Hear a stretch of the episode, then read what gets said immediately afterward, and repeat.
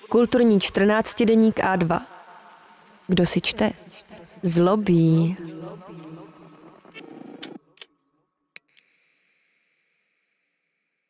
Ondřej Klimeš, případ Drakuly. Monstrum obklíčené jazykem. Stokrovo pojetí upíra jako stělesnění excesu, parazita, který narušuje řád patriarchální viktoriánské společnosti, se stalo východiskem řady více či méně subverzivních variací. Z feministické a queer perspektivy je Drákula vděčným příkladem dobové disciplinace těla jazykem vědy. Románové tažení proti monstru se přitom podobá léčbě hysterie. V jádru viktoriánské gotické prozy je zdánlivý paradox. V éře vědeckého pozitivismu, průmyslové revoluce a literárního realismu produkuje monstra. Možná nejzřetelnější je tento rozpor v Drákulovi, románu Monstru z roku 1897. Napětí mezi popisností a obřadnou vážností vyprávění na jedné straně a fascinací nevyslovitelným na straně druhé však proslulou knihu Brama Stokra nezbližuje jen s tradicí gotického hororu, ale také s dobovými výzkumy hysterických těl, jejichž strnule stylizované pózy svědčily o impulzech, rozkoších a excesech, které si tato těla nemohla dopřát. Jak napsala v eseji Bad Girls americká kurátorka a kritička umění Marsha Tucker. Podobně jako byly hysterické projevy objektivizovány jazykem psychiatrické vědy, popírá jazyk gotické literatury souvislost s fantazmaty, která sám vytváří a jejichž produkce je základním principem vyprávění. Také vypravěči Stokrova románu dbají na srozumitelnost své řeči a jsou posedlí znaky jejich evidencí a klasifikací. Jenže čím důkladněji je excesivní tělo popisováno, tím více si jeho obrazy protiřečí, až se nakonec na místě lidského subjektu prolne několik nesourodých, rozpadajících se neidentit. A právě to je okamžik, kdy se vynoří monstrum. Podle literárního teoretika Petra Brookse monstrum překračuje základní rozvržení klasifikace. Samotný jazyk. Je to exces v procesu označování, zvláštní vedlejší produkt nebo zbytek při utváření významu. Toto stvoření se v síti znaků chová jako parazit. Zároveň ale, jak si všimly především feministicky orientované interpretky, zviditelňuje mocenské strategie, zejména pak ty, jež formovaly normativ lidského těla. Svou formou je Drákula kompilátem zápisků několika postav. Kniha je vlastně protokolem, v němž se různá svědectví postupně skládají v dokument o titulním hrdinovi. Queer teoretička Judith Helberstem ve své analýze gotického hororu Skin Shows popisuje Drákulu jako složeninu jinakosti, s tím, že i monstrum nese stopy své konstruovanosti. Z těsnopisného deníku britského právníka Jonathana Harkera se tak nejprve dozvíme, že hrabě má úzký nos s neobyčejně vykrojeným chřípím, přes rty mu přečnívají ostré bílé zuby a uši má nahoře neobvykle zašpičatělé. To jsou tradiční vampírské atributy. Postupně se však do konstrukce zapojuje řada protikladných prvků.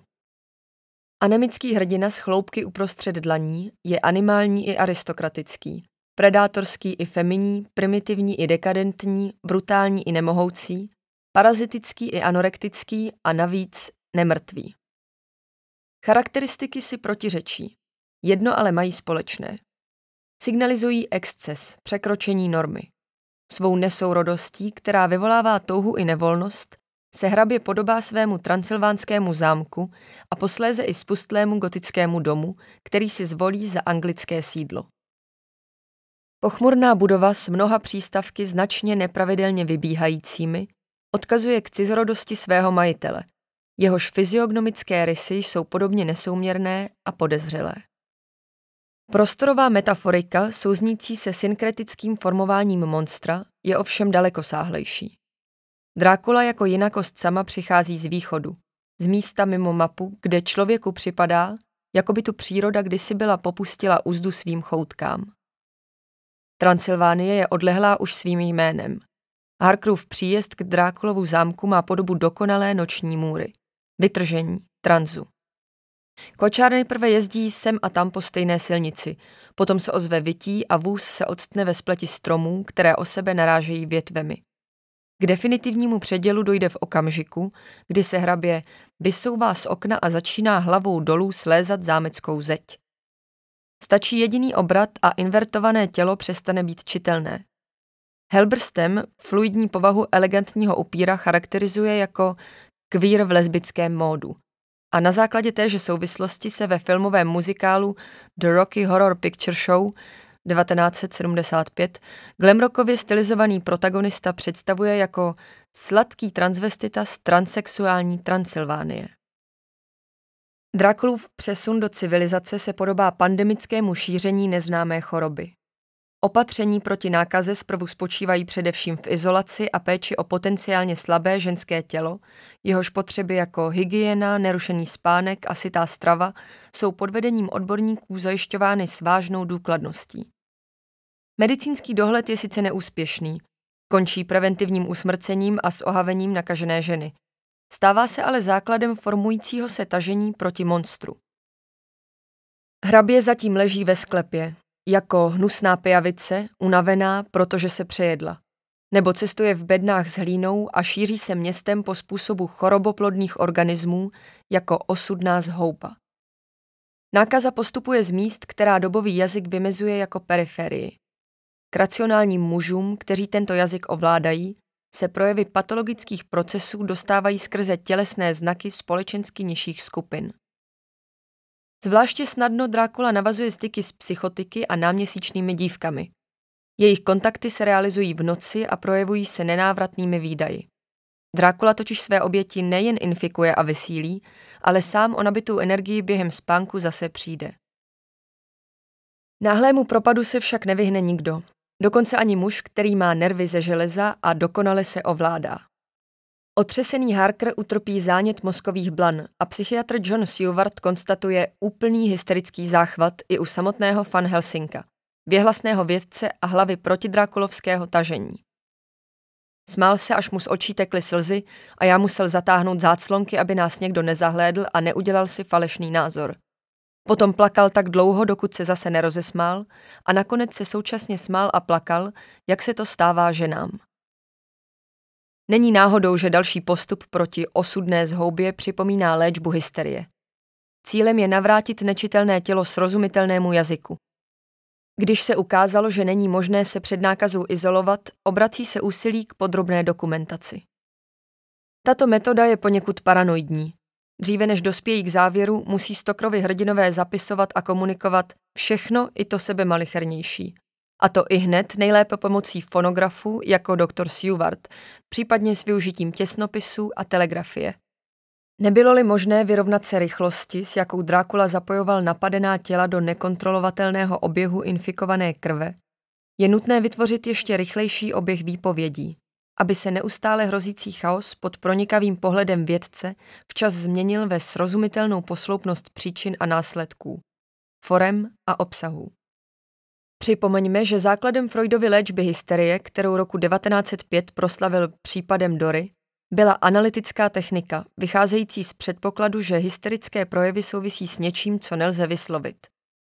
Jakoby následoval úsudek vědců ze Stokrova románu, také Freud nachází klíč k léčbě v pečlivém schromažďování a uspořádávání nesouvislých výpovědí pacientů. A podobně jako autor Drákuly nás zakladatel psychoanalýzy v úvodu své studie ubezpečuje, že v tomto případě paměť nemohla selhat. Ze získaných útrošků pak díky překladatelskému umění sestavuje souvislý příběh, jimž je dosud nečitelné, pokroucené nelidské tělo vráceno srozumitelnému jazyku. Stačí, aby autor v zájmu souvislosti přesunul pořadí jednotlivých objasnění. Při správném překladu se každý z projevů hysterie může změnit ve znak – Pacientům ze všech pórů proniká prozrazení, tvrdí Freud sebejistě. Vyléčení je okamžikem, kdy jsou příznaky nemoci zapojeny do smyslu plného příběhu. Také o konci Stokrova monstra je rozhodnuto ve chvíli, kdy se do sebe jednotlivé poznatky, získané mimo jiné hypnózou jedné z nemocných hrdinek, zaklesnou s pevností, která už nepřipouští žádný z nečitelných hysterických pohybů a výpovědi splynou v hladký chod jazyka protokolu. V okamžiku hysterie, kdy řeč začala selhávat, bylo zkrátka potřeba o to víc psát. V takovém psaní se jazyk vzdělaného muže obrací sám k sobě jako k záruce rozumu. I proto dnes už nevnímáme Drakulu jako horor, ale jako symptom.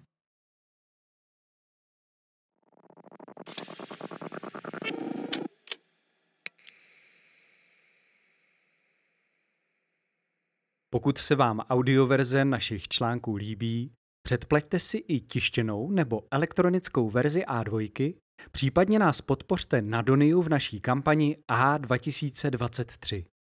Jedině díky vašim příspěvkům a předplatnému můžeme vytvářet audio obsah dostupný zdarma. Děkujeme.